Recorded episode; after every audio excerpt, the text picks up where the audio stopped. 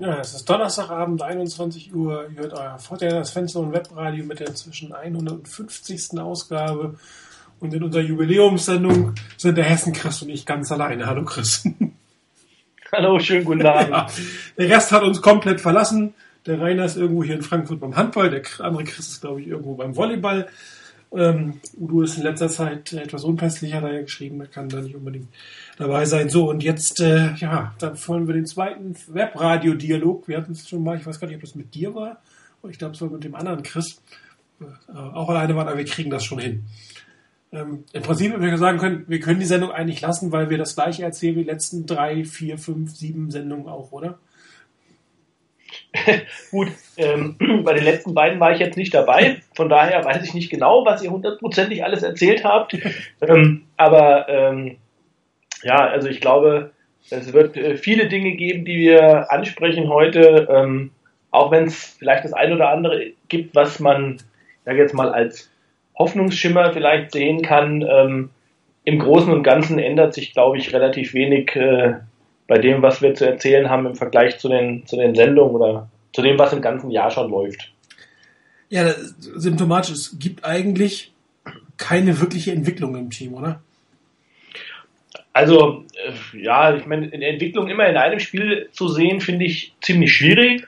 Ähm, wenn man jetzt sagt, okay, man guckt sich dieses Spiel isoliert an, dann fand ich, dass man in der Offense äh, den Ball besser bewegt hat als in den letzten Spielen. Ähm, das gab da durchaus ein paar Ansätze und auch ein, ein, einzelne Plays, aber ähm, das könnte man sagen, es ist eine Entwicklung, aber das muss natürlich auch nachhaltig sein. Das heißt, man müsste jetzt das in den nächsten Spielen feststellen, dass das auch so ist, dass es funktioniert.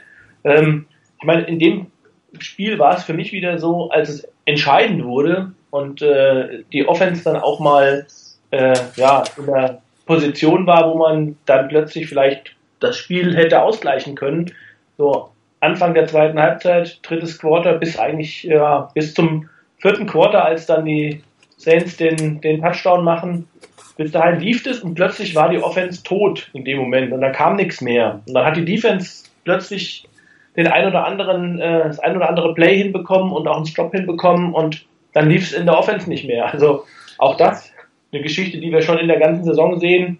Ein Mannschaftsteil funktioniert immer äh, dann nicht, wenn er gerade funktionieren soll. Es funktionieren nie alle drei zusammen. Also, ja, von daher, von Entwicklung mag ich noch nicht sprechen. Es gab ein paar ganz gute Dinge, die man sehen konnte in der Offense, aber ich meine, wenn man so jetzt einfach mal auf die Zahlen guckt, dann sieht es beeindruckender aus, als die Offense tatsächlich für mich ausgesehen hat. Ja, gut, gut, aber nicht äh, überragend. Die haben relativ viele Yards gemacht, auch viele Passing Yards gemacht. Das meiste davon war aber die Yards after Catch. Ich habe beide keine Statistik gefunden, die das mal komplett ausgewertet hat. Aber die Pässe selber waren nicht sehr lange in der Luft ähm, und wurden dann teilweise von den Receivern relativ gut weit getragen. Gutes Spiel, Quinton Penton. Das ist neu. Äh, das haben wir, glaube ich, diese Saison noch nicht gesagt, dass Quinton Penton ein gutes Spiel gehabt hat. Ähm, das war einer der kleinen Hoffnungsschimmer. Äh, wobei gelegentlich hatte man immer schon mal so einen Aufblitz zu nehmen, dann war das nicht nachhaltig, was er gemacht hat was meiner Meinung nach aufgefallen ist, die Fortinanders haben irgendwie zwischen den ersten beiden Turnovers gut gespielt. Äh, bis zur Interception von Kaepernick sah es nicht so toll aus. Danach hat die Offense funktioniert, hat auch er funktioniert, das muss man eigentlich sagen, hat wirklich gut gespielt. Ähm, und nach dem Fumble von Mike Davis hat es dann wieder aufgehört. Komplett, mehr oder weniger. Wobei ich jetzt die Offense Line ausnehmen wollte. Ich hab, wir haben ja vorher kurz vor dem äh, nochmal gesprochen und haben uns über eine Sequenz unterhalten, in der Kaepernick sieben oder acht äh, Incompletions hatte ähm, einen Sack dabei. Und ähm, da muss ich sagen, wer konstant sehr gut oder gut gespielt hat, war die Offense Line. Also die sieht tatsächlich gar nicht so schlecht aus. Ähm, in dieser Sequenz quasi, ich, mag jetzt paradox klingen, äh, ich hatte den Sack als letztes gesagt und dann sagte ich, die Offense Line spielt ganz gut. Ähm, das war aber durchaus eine, eine Geschichte, wo, wo äh, Kaepernick äh, in den Defender reingelaufen ist. Da sah die Offense aber in Summe vielleicht die Offense Line nicht ganz so gut aus, aber prinzipiell spielt die Offense Line ganz gut. Und das ist für mich einer der wenigen Hoffnungsschimmer, der auch eine gewisse Konstanz und Nachhaltigkeit hat. Das hat man in den letzten Spielen gesehen. Ähm, Kaepernick hat relativ viel Zeit teilweise, macht teilweise auch gute Sachen draus, zum anderen macht er aber eindeutig zu wenig raus. Auf diese Sequenz da mit den sieben Incompletions können wir gerne nochmal gleich eingehen. Ähm, auch haben sie es geschafft, äh, für Harris das eine oder andere äh, noch frei zu blocken. Ich habe eigentlich gedacht, wir kriegen wie fünf Laufyards in diesem Spiel ohne, ohne Carlos Hyde. Ähm, aber man hat allerdings auch gesehen, mit Mike Davis kann man nicht rechnen. Sean Brown hat, glaube ich, einen Snap gehabt, wenn ich richtig das im Kopf habe. Das war auch nicht wahnsinnig, äh, was von ihm kam. Ähm, der hat überhaupt keinen Offensive Snap gehabt. Er hat nur Special Team Snaps gehabt. Das heißt, man hat sein Laufspiel komplett auf äh, Jujuan Harris eigentlich abgespielt und da ähm, dafür hat er eigentlich einen ganz guten Eindruck gemacht. Also da hätte ich jetzt ein Schlimmeres erwartet. Auch wieder meiner Meinung nach ein Stück weit von der Offense Line geprägt und von dem, da kriegst du, hast du gesagt, teilweise auch ganz guten Playcalling. Man ja. hat ein paar andere Sachen gesehen. Also ich fand, ich fand, ähm, um mal auf John Harris zu kommen, ähm, das ist äh, eine Situation, ich fand ihn eigentlich sogar von, von seinem ganzen, von seiner Art zu spielen, passt er, glaube ich, in diese, in dieses Offense-Schema echt ganz gut. Er ist ähm, ein guter Cutback-Runner, ähm, ist explosiv. Ich meine, das Problem, ich weiß nicht, ob das das Hauptproblem war, warum man ihn, äh, warum er so in der Depth-Chart nach und nach nach unten gesackt ist, auch in der Offseason und dann plötzlich nur noch in der Practice-Squad gelandet ist. Ich glaube, das waren äh, ja mehr so die Geschichten Ballverluste. Ähm, wobei man da sagen muss, das ist ein generelles Problem bei den, bei den Running Backs gewesen. Und, ähm, an der Wurzel packt. Ah, Entschuldigung! Hier hat sich gerade eine Werbung aufgemacht. Herzlichen Dank auch, lieber Safari-Browser. Okay. also äh, deshalb fand ich, Harris fand ich äh, in dem Spiel auch wirklich gut. Ähm, hatte ein paar schöne Läufe dabei.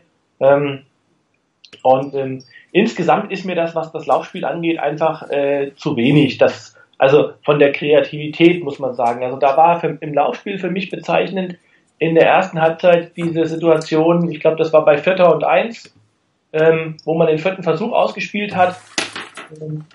Das war schon so eine Situation, wie es überhaupt dazu gekommen ist, dass Torrey Smith diesen, diesen Ball fängt ja. und dann dieses Yard, eine Yard nicht macht, sondern parallel zur Line läuft, zur, zur ähm, First Down Linie und ähm, dann hat man wieder mal in so einer Vierter und Eins Situation äh, dann die Situation aus der Shotgun zu laufen. Also dass man da nicht irgendeinen Play hat, wo man auch mal einen Laufspielzug, ähm, ich meine, okay, Fullback kennt Chip Kelly nicht, aber das fehlt dann halt. Oder wenigstens ein Tight End oder irgendwas mit Vorblocker, um da dieses eine Jahr zu machen. Nee, so muss der, kriegt der Running Back den Ball sieben Yards hinter der Line of Scrimmage und muss dann diese noch laufen. Und ähm, das hat irgendwie nie funktioniert. Und das ist sowas, was mir am Laufspiel nicht gefällt, wo man auch bisher noch nichts verändert hat.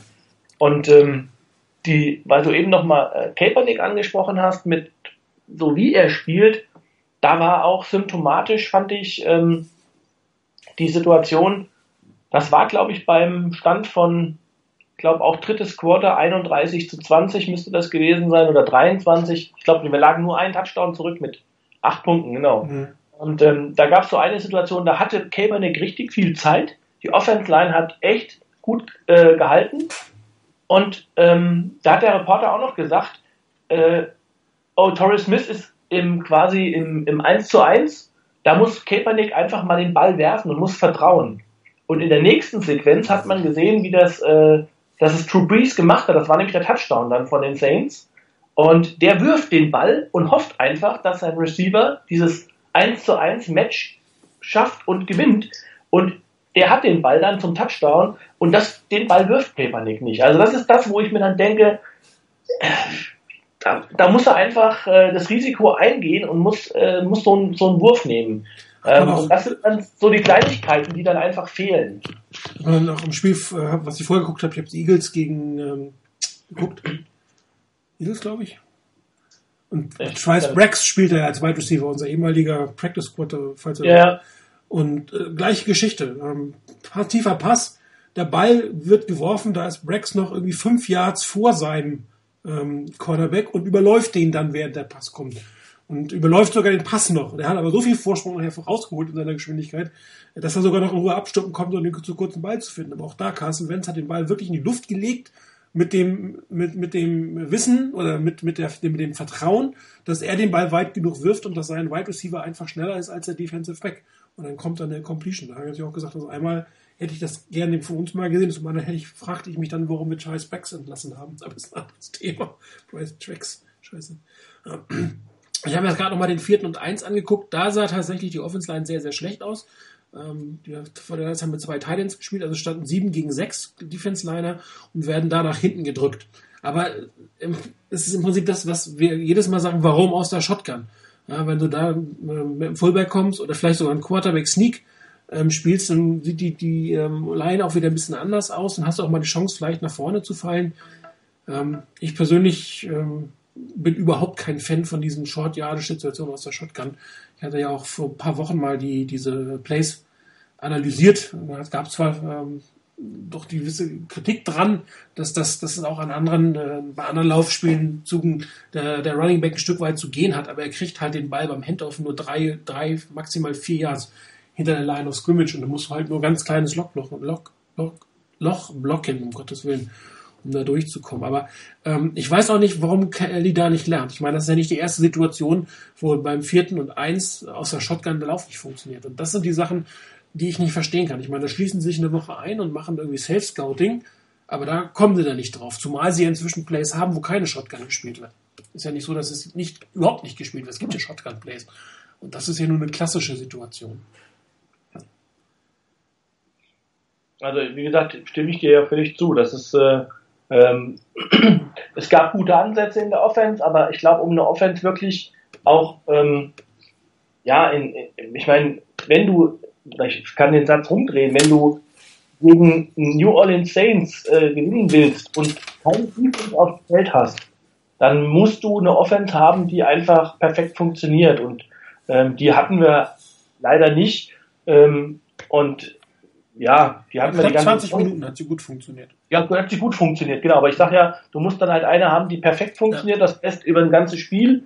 Und ähm, um da ein Shootout mitgehen zu können gegen die Saints, ähm, wenn du eine Defense hast, die äh, eigentlich nicht existiert und äh, oder fast nicht existiert.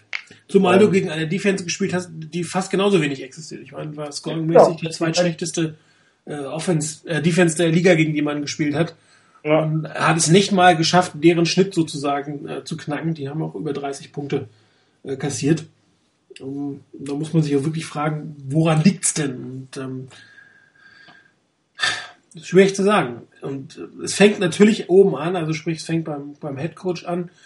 Um, er hat irgendwann festgestellt, dass er mit den Titans sehr weit kommt. So nach, ich glaube, nach der ersten Interception. Da waren dann die Titans sehr gefragt und das hat auch sehr gut funktioniert. Und zwar mit Play Action. Und irgendjemand hat im, im Live-Thread geschrieben, fand ich ganz interessant, und das, das, das ist ein guter Ansatzpunkt, dass wenn, wenn äh, Kaepernick Play-Action spielt, hat er keine, kann er nicht diese, diese, sein, sein Problem umsetzen, sage ich mal, auf den Receiver zu starren. Das funktioniert in dem Moment nicht. Und dann sah das Passspiel relativ gut aus. Ja?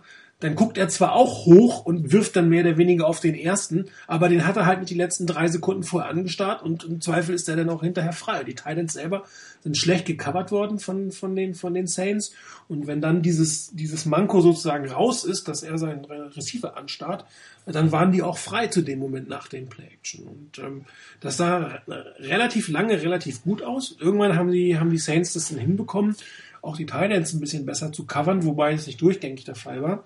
Und ähm, dann hat das aber auf Krampf auch versucht. Also ich habe diese Sequenz in diesen, mit diesen sieben Incompletions, da waren zwei dann auf dem Teil, der absolut nicht frei war. Also einer war einigermaßen frei, da war der Ball schlecht, der zweite war schlichtweg nicht frei, aber rechts und links standen jeweils Receiver, die dann, die dann frei gewesen wären in dem Moment. Also das ist, dann ist das doch wieder, ich nehme meinen ersten Read und in diesem Fall war er nicht mehr frei, und dann sah das äh, schlecht aus. Und dann ähm, da hat auch zu diesem Zeitpunkt hat auch Kelly das Laufspiel komplett aufgegeben.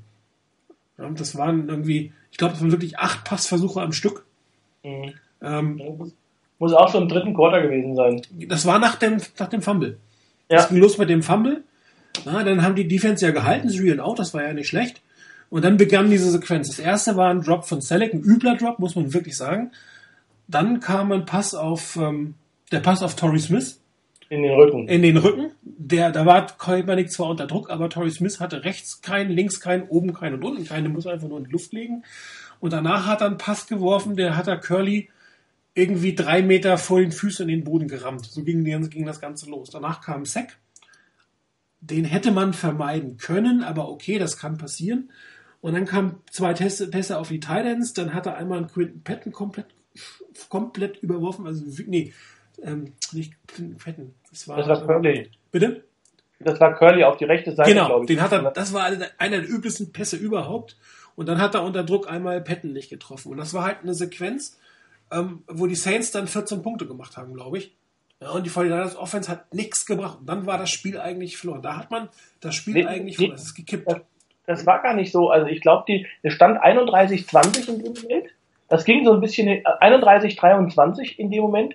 Es ging hin und her mit diesen, wie gesagt, äh, die Konstellation, die Defense hält, dann ist er dran, dann waren die Saints dran und dann haben die Saints ein Field Goal verschossen. Ich habe nochmal geguckt, die Saints haben das Field Goal genau. im Stande von 31 zu 23 verschossen. Dann hatten die 49ers wieder den Ball. Und danach, als die Saints den Ball zurückkriegten, genau, war Touchdown hat gemacht zum 28 23. Ja. Dann war das, da war das dann eigentlich out of reach das Spiel irgendwann. Genau. Aber da hat die Defense erstmal gehalten, dann kam das Mist Field Goal. So, und in der Zeit ist, ne, das hatten wir auch schon mehrfach gehabt. Da war, wäre die Offense quasi der Faktor gewesen, dieses Spiel umdrehen zu können. Kommt erst der Fumble von Davis, der hat, glaube ich, grundsätzlich mal ein Stück weit die Luft rausgenommen, das muss man sagen. Ähm, und dann diese wirklich schlechte Sequenz von Kaepernick, oder zwei, drei schlechten Sequenzen von Kaepernick. Und danach sah es wieder ein Tick weit besser aus. Gut, dann kamen noch zweimal die Fumbles. Okay, äh, Problem haben wir schon besprochen, Ballsicherheit.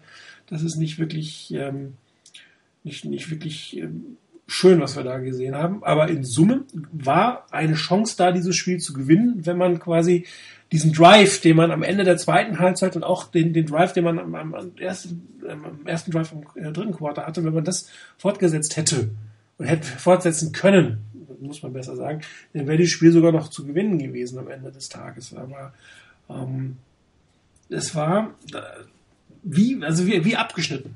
Ganz komisch in dem Moment. Und ähm, man mag sagen, ja, Kaepernick war nicht unbedingt das Problem. Haben viele geschrieben, Kaepernick war nach diesem Spiel nicht unbedingt das Problem. Aber diese zwei oder drei Sequenzen, die haben am Ende das Spiel letztendlich aus der Hand gegeben. Da hat man das Spiel final aus der Hand gegeben. Und da sah sehr, sehr schlecht aus. Danach hat er sich wieder gefangen. Und das ist das, glaube ich, das große Problem. Er hat ja 20 Minuten wirklich gut gespielt und hat viele Sachen gezeigt. Und das ist wirklich schade, dass das er, aber auch andere im Team und auch das Coaching, das mal nicht mehr über 60 Minuten schaffen. Und daher, wir hatten hier eine Frage, wie geht das aus? 1,15, 2,14, 3,13. Wenn die Fortinanders nicht in der Lage sind, ein Spiel 60 Minuten lang konstant zu spielen, wird die Saison 1,15 ausgehen. Ja. ja, also das, das denke ich auch. Wenn, wenn, vor allen Dingen, das ist ja, ich meine, wir haben jetzt viel über die Offense gesprochen, aber ähm, die ist nicht mal das Problem, ne? Nee, Oder das größere also, Problem, sagen wir so. Ich würde sagen, wir reden ja im Moment äh, äh, über das, was noch äh, gut funktioniert hat und ja. wo es im Prinzip einfach die Situationen da waren, dass wir ähm, nicht perfekt waren oder ich meine, hättest du eine, ich sage jetzt mal, hätte, hätte Fahrradkette, hätte man eine Defense wie äh, letztes Jahr die Denver Broncos, würde man wahrscheinlich sogar die Möglichkeit haben, so ein Spiel zu gewinnen ja. mit, mit Offense. Ja. Aber ich meine, äh, das haben wir halt nicht im Moment, das muss man auch sehen, äh, sondern wir sind genau auf der anderen Seite dessen. Wir haben eine Defense, die äh, wahrscheinlich nicht mal das äh, Kindergartenteam von meinem von meinem Neffen stoppen könnte. So sieht's aus. Also das, ja, also solange wir das in der Defense nicht hinbekommen, äh, ist wieder mal halbwegs, ich will ja gar nicht davon reden, dass wir äh, einen Runner unter 100 Yards halten, sondern... Äh, das wäre ja mal voll neues Konzept, ey. Genau, einfach nur mal annähern, wieder an die 100 Yards rankommen. Wir reden hier davon, dass, ich weiß nicht, wie, ich weiß nicht, wie viel es in diesem Spiel waren, aber irgendwann im dritten Quarter gab es eine Einblendung mit äh, durchschnittlich 185 Rushing Yards und äh, ich glaube, die, wir standen da bei 170 oder so. Ähm, also ja, 190,4 lassen wir zu. Oh, ist nicht. Nee, Moment. Äh, Moment, halt, nein. 193 Rush Yards lassen wir zu.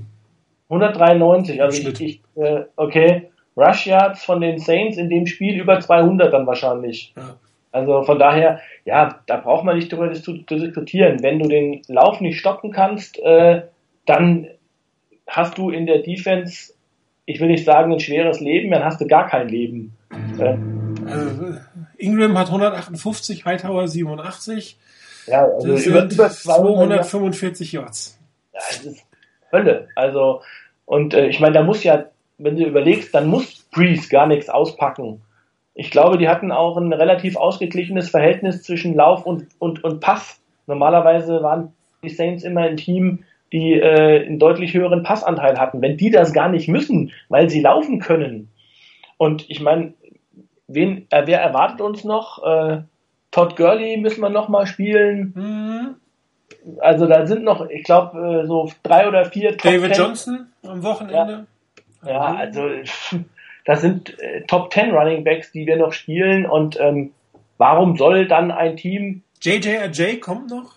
J, J, J, genau, Ajay. Ajay kommt noch, genau. Ja. Ähm, hm. Davonta Freeman kommt noch.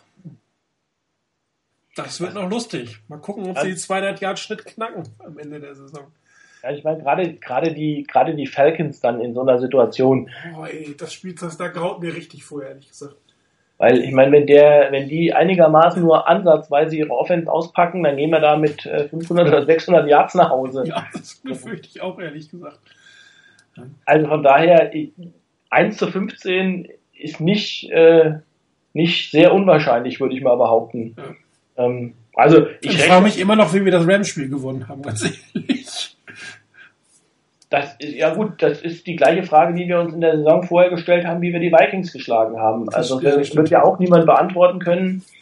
Ähm, äh, keine Ahnung, also ähm, das wissen nur die Coaches und äh, das Geheimnis heben sie sich dann für die kommenden Saisons auf wahrscheinlich. Ja, das stimmt. Weil sie immer wieder im ersten Spiel das erste Spiel gewinnen und äh, dann kann man wieder die, die Kiste zumachen, darf ja nicht alles zeigen in der Saison. Ja. Also ich gehe davon aus, die, die 49ers, auch das ist relativ wahrscheinlich, äh, wir können mit Sicherheit mit einem Top-3-Pick planen, weil ich glaube auch, äh, wenn man sich danach anguckt, es sind nicht mehr allzu viele Teams, äh, die wir in, ich sag mal so in Reichweite haben, dass wir, ich glaube, wir müssten mal mindestens vier Siege holen, um überhaupt aus den Top 5 rauszukommen. Ähm, und ja, das geht, das wird nicht passieren. Also ja, das will man doch ehrlich gesagt gar nicht. Ich meine, wir können über die Diskussion, ich freue mich über jeden Sieg, ja, ja, okay, alles gut, aber nee, dieses Jahr nicht. Also dieses Jahr freue ich mich über keinen Sieg mehr, weil das, das Team ist so desolat. Da muss irgendwie was Gravierendes passieren und es müssen gravierende Möglichkeiten sein, das Team zu verbessern. Und äh, was soll man mit zwei Siegen und einem Pick an Stelle sieben? Das bringt dieses Team nicht mehr voran. Ja, man könnte schon fast über diesen, äh, könnte fast hoffen, dass, dass die Browns noch irgendwas gewinnen. Wobei deren Schedule jetzt auch nicht so aussieht, als wenn sie was gewinnen könnten, aber gut. Ja, gut, ich glaube, ich glaub also, das wird dann, wird dann ohnehin, ähm, also du kriegst auch äh, an zwei einen Top-Spieler. Absolut, ähm, natürlich. So, äh, die, die, das, ist, das ist nicht das Problem. Also ich meine, äh, andere Teams, die da sind, ähm, das sieht man ja auch, wenn man äh, jetzt einige Jahre in den Top 10 pickt, äh, dann kommt es nicht drauf an, ob man jetzt an 5, an 7 oder an 9 pickt oder vielleicht auch mal an 3. Ähm, natürlich ist das immer ein bisschen Glück, aber letztlich kommt es drauf an, es hilft mir auch der Top 5 Jahre der Top 1 Pick nichts, wenn mein General Manager es nicht hinbekommt, äh, den vernünftigen oder einen guten Spieler zu picken an 1. Wobei, wenn du einen Quarterback ziehen willst, solltest du schon eins oder zwei draften. Ja, na klar. Dann, da, da geht kein Weg dran vorbei. Wenn es jetzt nicht diese Position sein muss oder sein soll, dann geht natürlich auch drei, vier oder fünf in der Regel, ja. wenn du den richtigen triffst. Was man ja nicht weiß. Ähm, das Einzige, wenn wir schon ein bisschen spekulieren und, und überlegen, ob, ob äh, Kaiser und Watson nachher zur Verfügung stehen, ich könnte mir vorstellen, dass ein Hugh Jackson eher auf, auf äh, Kaiser geht wird. Ähm, ja, gut, das, ähm, also ich würde wahrscheinlich, wenn ich Hugh Jackson wäre, weder auf den einen noch auf den anderen gehen. Ähm, ja gut, aber ich, die haben auch keinen Quarterback, mit dem sie wirklich... Äh nö, nö, wird, also ich glaube, die, die haben die Browns nicht zwei Die haben zwei First-Round-Picks, genau. Die ja. haben den von den Rams noch. Ah, okay. Also ähm, ich bin ja bin kein Fan der Quarterback-Klasse dieses Jahr. Ähm, und äh, der, die Quarterbacks, die ähm, mal abwarten. Man ist ja eh, eh immer sehr spekulativ, wenn man irgendwann im November über die Quarterbacks pickt, äh, spekuliert, die dann wo gepickt werden. Ich glaube, letztes Jahr um die Zeit hat auch keiner mit Carson Wentz an eins oder zwei oder äh, so spekuliert. Goff war immer weit vorne, aber Wentz kam dann auch um die Ecke. Ähm, und ich weiß nicht, da wird auch noch bestimmt einiges passieren. Ähm, ja, ist immer so schwierig einzuschätzen. Luke Falk ähm, ist gerade, glaube ich, einer, der ziemlich die, die nach oben klettert, wobei der halt aus einem System kommt, ähm, so eine, ähm, auch natürlich Spread Offense aus dem, aus dem College, da weiß kein Mensch, wie, wie man sich entwickelt ähm, in der NFL. Ähm, und äh, ansonsten, ich, also er spielt bei Washington State und äh, ist, glaube ich, äh, wer ist Head Coach von Washington State? Ist das Mike Leach? Mike Leach. Mhm. Also von daher ist das äh, Texas Tech Air Raid Offense. Äh, ja, da weiß man nicht so genau, wie, sich, wie, wie sich die Quarterbacks entwickeln in der NFL. Aber Browning ähm, ist, ist, ist, ist, Sophomore, oder? Brown, Browning ist nicht, der ist leider nicht verfügbar, nein. Der ist Sophomore, ja, schade eigentlich. Okay. Er ist sehr Gut. stark. Ähm, Pac-12 hat gute Quarterbacks, die sie hervorbringen. Aber nicht dieses Jahr. Ja, aber nicht dieses Jahr, genau. genau. Also, Gut, äh, da, dazu kommen wir dann aber später, wenn es ein bisschen äh, genauer wird. Wir wollen eher gucken, was wir diese Saison noch machen können. Oder werden natürlich die beiden genannten Namen nicht wirklich was helfen. Ähm, aber nochmal zur Defense. Ähm, interessant, ähm, der 75 Yards Lauf, da gibt es eine, eine Aussage von, von ähm, Chip Kelly, wie das gekommen. Bitte? Der Quinton Dye sagte auch. Ähm, genau, Chip Kelly hat, sagte nur, einer der Spieler machte einen Fehler und hinterher kam Quinton Dye und sagte, er war der Fehler. Kann auch gerne sagen, weil wenn man sich das im Game Pass anguckt, man sieht, dass er den Fehler macht. Das ist relativ eindeutig zu sehen. Ähm, die vier Defense-Line-Spieler sollten nach links, in das, also in, die, in, das, in das Gap links von ihnen gehen. Äh, Quentin Dial macht den Schritt nach rechts, äh, haut in, ähm, ich glaube, Blair stand neben ihm in dem Moment und dann war das Loch auf der Seite einfach offen. Ähm, nichtsdestotrotz ähm, sah auch ein Anfang bisher bei dem Lauf nicht wirklich gut aus. Äh, er hat irgendwie äh, erstmal gewartet, also sehr lange gewartet und hat sich dann von äh, Inge mal locker austanzen lassen und dann ist er einfach zu langsam. Das hat man ja gesehen. Ich meine, er war direkt hinter ihm und äh, Eric Reed kam quer übers Feld und der hätte ihn am Ende das äh, fast noch gekriegt. Also er selber ist echt ein bisschen zu langsam inzwischen. Ich verstehe auch ehrlich gesagt nicht, warum er noch spielt. Also das, das war echt strange, muss ich sagen. Ingram ist nun mit Sicherheit keiner der schnellsten Running Backs in der Liga und äh, hatte, Dessert hatte nicht die Chance, sondern im Gegenteil, Ingram hat ihm, glaube ich, sogar noch ein paar Yards abgenommen. Ja, ja der hat ihm vier oder fünf Yards abgenommen. Also das war schon echt heftig. Also von daher, äh, bisher ist einfach äh, der ist, der ist äh, durch, meiner Meinung nach. Genau. Ähm, denn ich sag mal, das, wo er eigentlich noch gut war, war äh, da, dass er den Lauf gut verteidigt hat und gut getackelt hat, aber wenn er da einfach zu langsam ist und nicht mehr explosiv genug ist, dann wird auch das schwierig. Denn in der Coverage äh, war er noch nie die, die nee. absolute Leuchte. und von daher, ähm, ja, das ist so was auch, wo ich jetzt denke, wie, verhalt, wie verhalten sich, haben wir ja auch als, als Frage in, in dieser Woche, äh, was erwarten wir noch oder was, was sollen die 49ers in dem Rest der Saison noch tun? Ich denke, man muss einfach gucken, wobei das natürlich sehr schwierig ist, gerade in der Defense, wenn man so bescheiden spielt, ähm, einfach zu gucken, welches sind denn die Spieler, auf die ich mich in den nächsten Jahren oder auf die ich in den nächsten Jahren bauen kann. Und da ist es halt auch, glaube ich, einfach total wichtig zu sehen, kann man beispielsweise einen Jacuzzi Tat, ist es jetzt einer, der als Starter äh, in Frage kommt oder kommt der nicht in Frage? Und dann muss ich ihn halt auch mal zwei, drei Spiele konstant spielen lassen als Safety und nicht immer nur reinwerfen, wenn gerade einer ausfällt oder ähm, wenn äh, vielleicht mal in irgendeinem Sub-Package oder so, mhm. sondern dann muss ich einfach mal sagen, okay, ich riskiere das und lass den jetzt mal die nächsten drei Spiele als Strong Safety spielen oder als Free Safety, wie auch immer. Er hat irgendwie 25 Snaps gekriegt, also nicht mal ein Drittel. Ja. Und dann muss man sich schon, also einmal fragt man, bisher hat alle 87 Snaps gespielt, ja, alle. Zusammen mit Ward, die sind die einzigen beiden, die alle Defense Snaps auf dem Feld gespielt haben. Und das ist etwas, das kann ich nicht nachvollziehen. Abgesehen davon, dass er schlecht spielt, ähm, hatten wir mit Schatt letztes Jahr relativ gerne alle begeistert, was er zu zeigen hat. Und jetzt ist die Frage, ist er einfach schlecht geworden? Also bietet er sich im Training nicht an? Ist er wirklich ein, so ein Second-Year-Slump gekommen? Ähm, ist, ist er so viel besser ähm, Anfang bisher? Also sprich, ähm, würde ähm, noch, noch schlechter aussehen. Also ich kann mir das einfach nicht vorstellen. Und wenn ich ihm keine Spielpraxis gebe, dann kann er sich auch nicht verbessern. Und ähm, ich werde ihn ja im nächsten Jahr wahrscheinlich eher spielen lassen als ein Anton Bethea, weil, weil mit, mit der Leistung müsste man für das Geld, was er verdient, einfach rausschmeißen.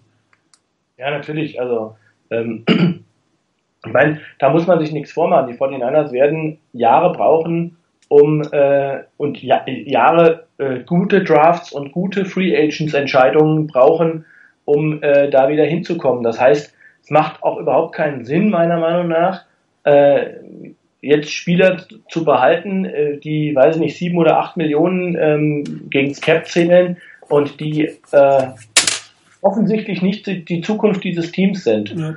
Und ähm, von daher ist es für mich meiner Meinung nach klar, dass man gucken muss, dass man die, Jungs, die jungen Spieler ranlässt.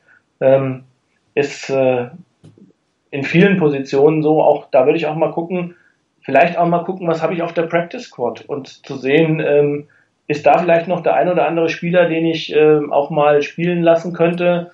Ähm, ich frage mich dann immer, weil das ist schon sehr seltsam, wenn man guckt, ähm, dass viele Teams ihre Spieler, wenn jemand ausfällt oder der verletzt ist, dann rücken Spieler von der Practice Squad nach. Bei den 49ers ist es häufig so, dass Spieler dann plötzlich von außen kommen, die nicht auf der Practice Squad sind. Mhm. Dann frage ich mich, was machen die Spieler auf der Practice Squad? Ja, keine Ahnung. Und, und ähm, auch so den Eindruck, ich habe. Die haben jetzt zwei Spiele, äh, den, den Receiver haben sie jetzt. Den Receiver, ja, genau. Ja. Aber ähm, ich habe hab häufig auch das Gefühl, dass, dass ähm, sich da auf der Practice Squad auch nichts weiterentwickelt. Äh, das sind dann Spieler, die sind, weiß ich nicht, drei Jahre auf der Practice Squad. Ähm, drei Jahre hintereinander. Äh, ich glaube, ähm, Marcus Rush ist jetzt das zweite Jahr auf der Practice Squad. Shane Scoff ist, glaube ich, das dritte Jahr ähm, war der auf der Practice Squad, ist dann äh, natürlich, ich sag mal, mehr oder weniger notgedrungen ähm, ins Team geholt worden. Aber ähm, spielt aber kein Defense Snap, ne? Nur Special Teams gespielt. Nee, spielt nur Special Teams, genau. Schließlich. Und, ähm, also das verstehe ich dann halt nicht. Andere Teams sind da irgendwie mehr in der Lage, jüngere Spieler äh, zu entwickeln. Und ähm, was auch noch so ein Gesichtspunkt ist, äh, auch wenn man sieht, wer aktiv ist und wer inaktiv ist, ähm, auch in verschiedenen Mannschaftsteilen, dann habe ich den Eindruck, äh, gerade in der Defense gibt es nicht wirklich eine, eine, eine, so, so einen Kern von Spielern, ähm, auf die man sich verlassen kann und auf die, auf die man bauen kann. Da ist dann mal ein Spieler in dem einen Spiel aktiv, im nächsten ist er äh, nicht aktiv. Also das, es, es fehlt mir irgendwo so ein bisschen die Linie bei der ganzen Geschichte, gerade in der Defense.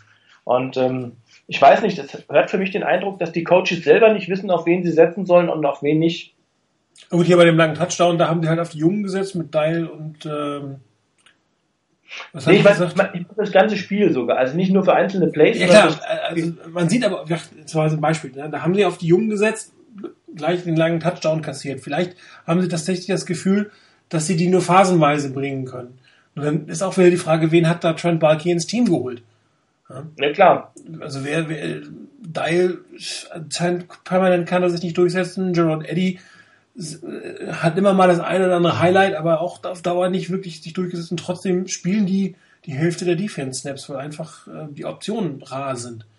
Ja, gut, Armsey hat man jetzt ein bisschen Pech. Ähm, war die einzig richtige Entscheidung, ihn jetzt auf die Injured Reserve zu setzen, damit er nächstes Jahr wieder fit wird. Aber ich glaube sogar, dass äh, andere Teams den wahrscheinlich schon längst auf der Injured Reserve gehabt hätten. Ich hätte, Denn, ähm, wahrscheinlich hätten die nicht mal in die Saison genommen. Nach der ja, Preseason. Ja, ich glaube, ich glaube, dass, ähm, dass der, diese Verletzung stammt ja aus der, ähm, aus der Preseason. Genau. Und ähm, das war auch, ich glaube, also es haben ja viele, viele in der Preseason gesagt, Armstead war der beste Defensive Liner. Äh, war nicht zu stoppen, ähm, okay, äh, muss man immer gucken, gegen wen er spielt. Wenn er natürlich keine gute O-Line hat, gegen die er spielt, dann sieht er da auch super aus. Aber ähm, man hat ja wirklich gar nichts gesehen. Und ich glaube tatsächlich, dass diese Verletzung ihn stärker beeinträchtigt hat, deutlich stärker beeinträchtigt hat, als man das vielleicht zugeben wollte. Und ähm, ich glaube, andere Teams hätten ihn vielleicht schon äh, früher auf die auf Injured Reserve gesetzt. Ich kann mich dran, ich meine, wir hatten ja schon mal die Situation damals, als Justin Smith äh, quasi mit einem Arm gespielt hat. Mhm. Und da hat man auch gemerkt, wie stark ihn das beeinträchtigt hat ähm, und wie sehr er da äh, auch äh, ähm, in seiner Leistung abgefallen ist. Und äh, immerhin war das nun damals, glaube ich, wahrscheinlich der beste D-Liner, den wir hatten. Und ähm, das ist hier nun bei Eric Armstead einfach ein junger Kerl, der vielleicht auf einen Entwicklungssprung gehofft hat. Also von daher denke ich, war die richtige Entscheidung, absolut. Was mir in diesem Zusammenhang nicht gefallen hat, ähm, ähm, Kelly ist in den letzten Wochen mehrfach gefragt worden, wie sieht es ja. denn aus, muss er auf die Injured Reserve? Und seine Antwort ist immer, ich weiß von nichts. Mhm. Die Ärzte haben mit mir nicht geredet. Dann frage ich mich immer, was ist denn das für ein Headcoach? Oder habe ich eine falsche Erwartung an den Headcoach? Also ich würde ja als Headcoach Montagmorgen nach dem Spiel meine Ärzte fragen, wie geht es meinen Spielern, was ist los, wie geht weiter, dann sind die einsatzfähig, zu dem Spieler gehen, wie fühlst du dich? Aber er hat, von ihm kam immer nur, naja, die Information, dass, er, dass es notwendig sei oder dass er nicht kann, die habe ich nicht. Ja, das ist so eine, beim ersten Mal habe ich gesagt, ja, okay, ist ein bisschen strange, aber das kam so oft, dass ich mir irgendwann gedacht habe, äh, da stimmt irgendwas nicht. Ja, also, wenn er, also entweder hat er wirklich Mist erzählt, oder aber er macht es wirklich so und interessiert es nicht und wenn mir keiner was sagt, dann weiß ich nichts, dann ist er aber auch meiner Meinung nach ein schlechter Headcoach. Also egal wie rum, es sieht schlecht aus. Ja gut, das ist, das ist, also das ist abenteuerlich. Das, wie gesagt, das kannst du, hast du recht, das kann man einmal machen, aber ähm, Kelly hatte in den letzten Wochen überhaupt so ein paar äh, kryptische Äußerungen, die er da von sich gegeben hat. Äh, ich meine, ich glaube, Grant Cohn hat das in seiner Kolumne, äh, in der letzten Kolumne, die er hatte, so ein bisschen äh, mal versucht aufzudröseln, wo er versucht hat, rauszufinden, ähm, ob in den Sätzen, die Kelly zu den, zu den, wenn er gefragt wurde, wer an was schuld ist äh, und was die Ursachen für was ist, äh, hat er da schon manchmal so ein paar kryptische Antworten gegeben, ähm, die so in die Richtung deuteten, naja, also äh, ich bin nicht schuld und äh, wenn, dann sind andere schuld. Äh, und er hat es zwar nicht ausdrücklich gesagt, aber ähm, man konnte das so zwischen den Zeilen durchaus rauslesen. Ja. Ich bin zwar jetzt auch keiner, der so ein absoluter Cohen-Fan ist, aber ähm, da hat er schon nicht ganz Unrecht gehabt mit, mit so ein paar Sachen, die er da von sich gegeben hat. Ähm, also es hörte sich manchmal so an, als wäre er zum Beispiel mit dem Spielermaterial, was ihm zur Verfügung gestellt wurde, nicht zufrieden oder ähm, dass er gesagt hat, ja, wir haben den Spielern eigentlich äh, alles mitgegeben, ähm, was sie brauchen, um erfolgreich zu sein. Sie haben es halt leider noch nicht umgesetzt. Heißt für mich im Umkehrschluss, ja, die Spieler sind so schlecht, ähm, die habe ich ja nicht geholt, die hat ja eigentlich Basel geholt. Ja, und also, hat auch irgendeiner Bitwriter schon gesagt, dass es da irgendwie durch alles Lizenzen schon geben könnte, wobei da muss, darf man auch nicht zu viel reininterpretieren. Ähm, nee. Und, und ähm, Jim O'Neill sagt das ja auch immer wieder. Ne? Das, das System ist richtig, aber irgendwie macht immer einer einen Fehler.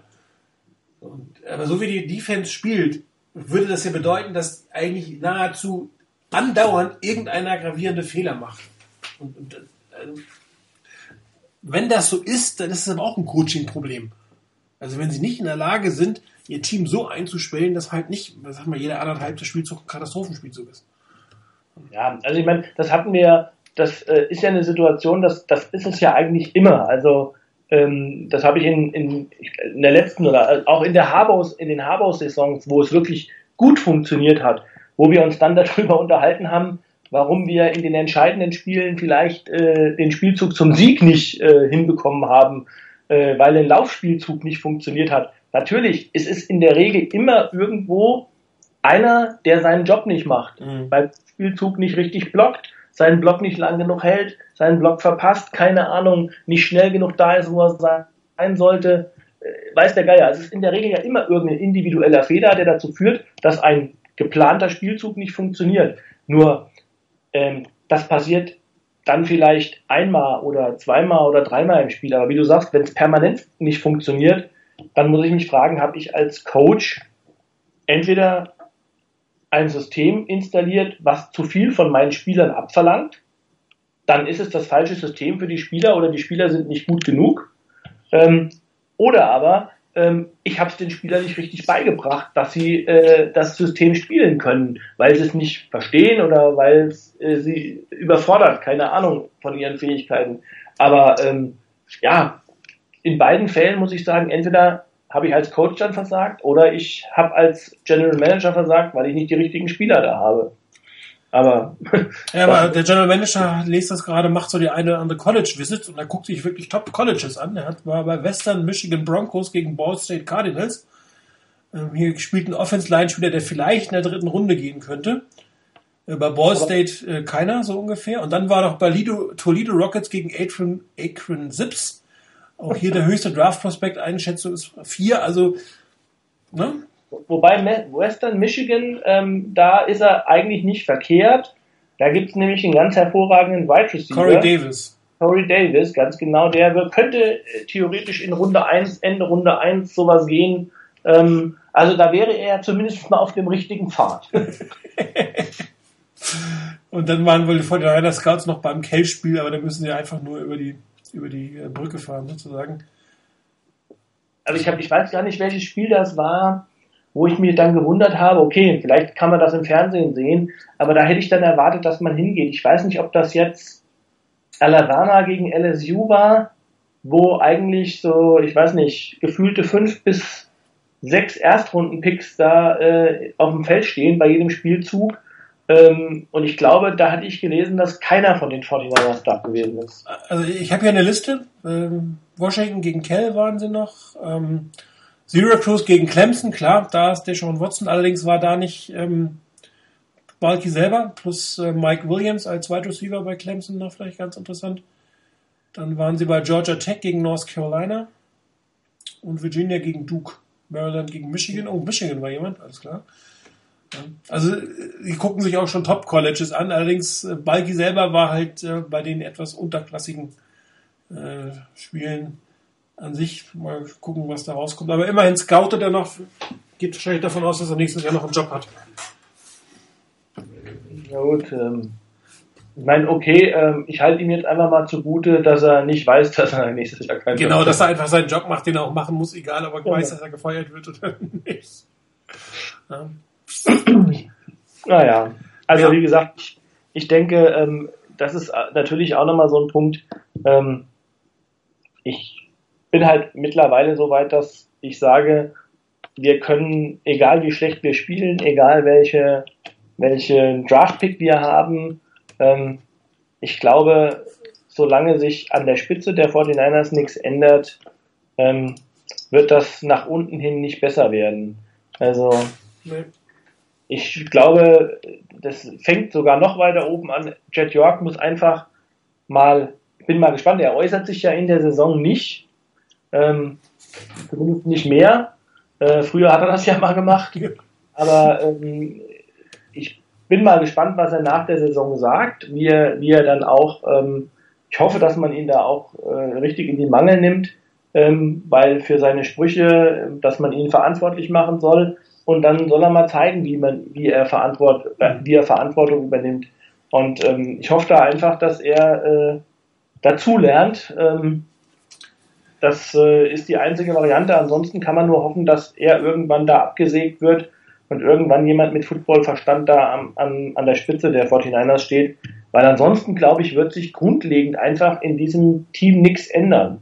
Dann gibt's halt einen neuen General Manager und der heißt dann Tom Gamble und ähm, der hat dann möglicherweise äh, die, die Situation, dass er mit Chip Kelly erstmal weitermacht und dann ist wieder, geht wieder ein Jahr ins Land und dann werden natürlich auch Spieler, die, die ähm, talentiert sind und die noch jung sind, die werden immer älter, sodass man natürlich auch da nicht irgendwo mal wieder so die Phase hat, okay, jetzt habe ich ein Team zusammen, jetzt habe ich eine äh, so ein Window of Opportunity und ähm, dann kann man was machen. Aber wenn das immer so vor sich hin plätschert ähm, und äh, die Yorks da nichts dran verändern, weil sie sagen, unser Stadion ist voll, unsere äh, Tickets sind verkauft. Das ist der Punkt, voll ist es nicht, aber die Tickets sind verkauft. Genau, also ich meine, das ist ja das Problem. Wir sagen immer, Yippie, Stadion ist ja halb leer, das müsste doch eigentlich äh, für Jet York äh, ein Dorn im Auge sein.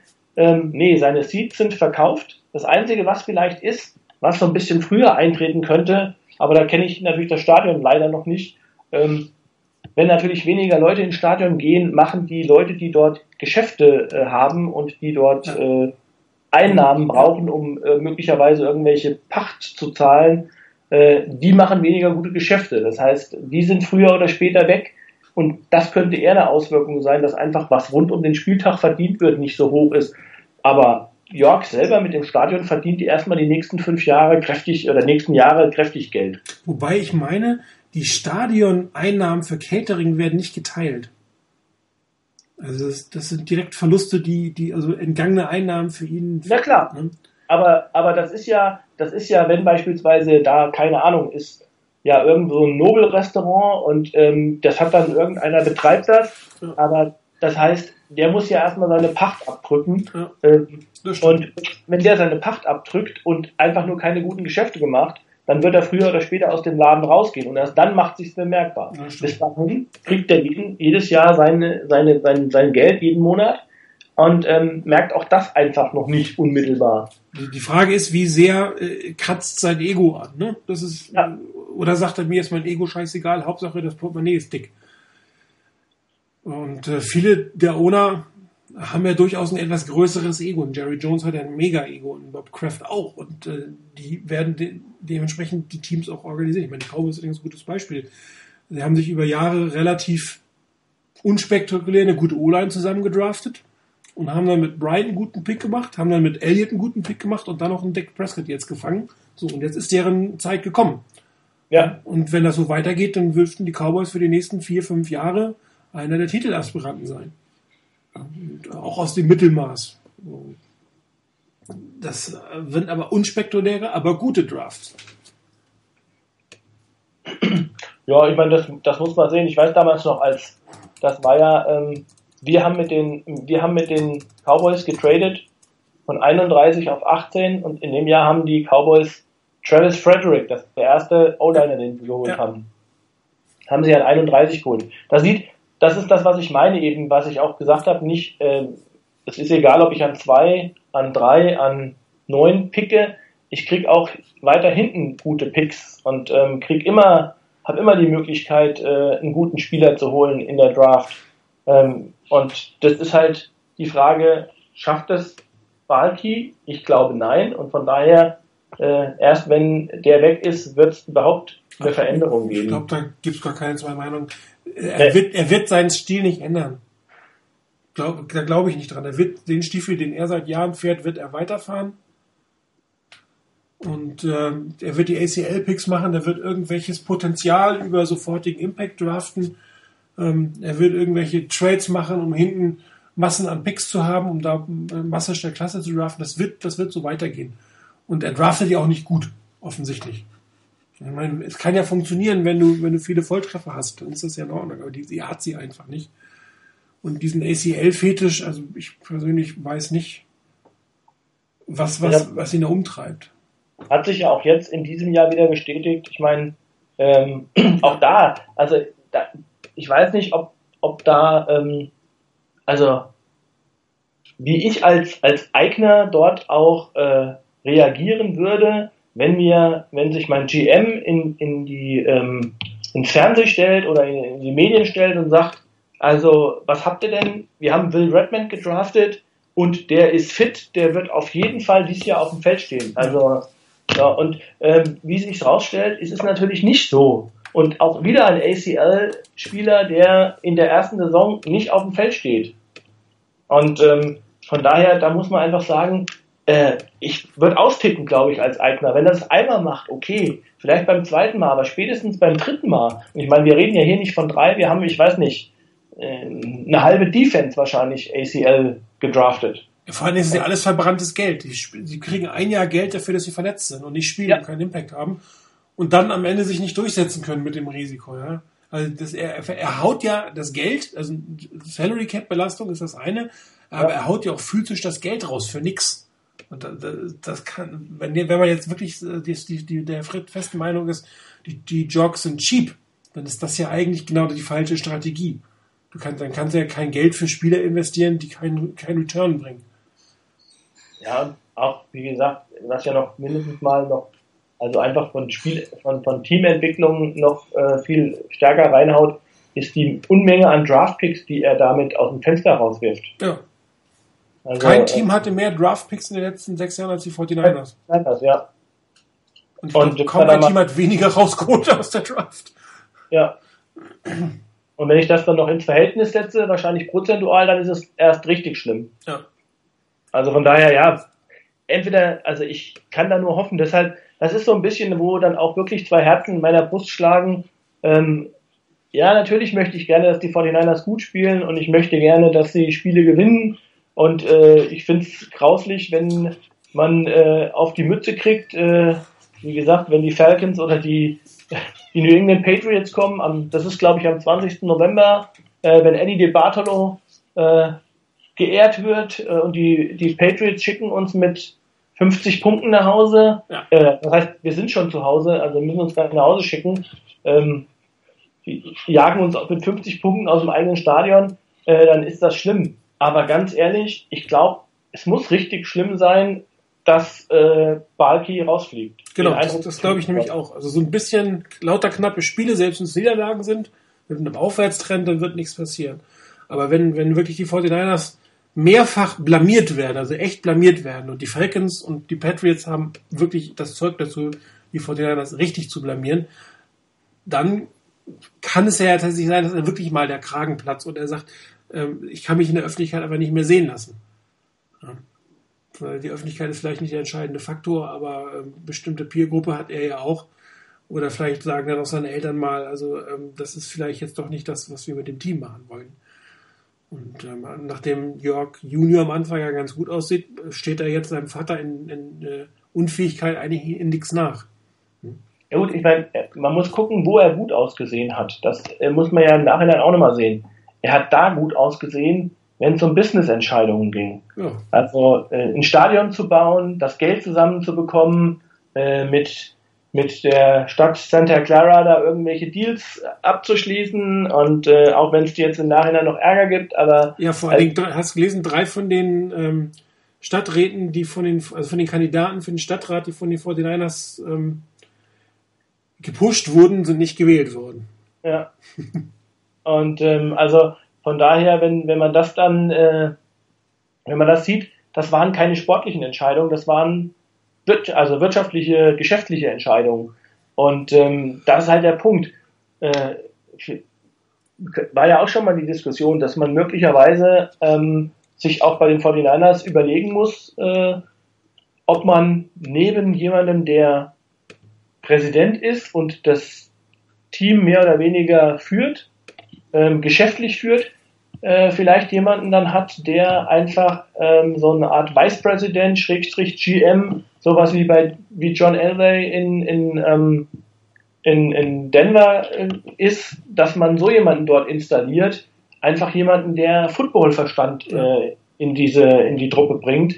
Und dass dann auch Chad York sagt, okay, ich beschränke mich auf das, was ich kann, nämlich Geschäfte machen. Und der andere hilft mir sportlich erfolgreich zu sein, so dass ich meine Geschäfte machen kann. Also ähm, ich meine, er verliert daran nichts, er verliert nicht sein Gesicht, er ist weiterhin Chef äh, von dem Laden und äh, kann Entscheidungen treffen, aber er sollte sich einfach aus diesen sportlichen Dingen raushalten. Er sollte, die einzige Entscheidung, die er noch treffen soll, ist, ähm, ich will so einen einsetzen und wer ist es denn? Mehr soll er ja. eigentlich nicht mehr machen.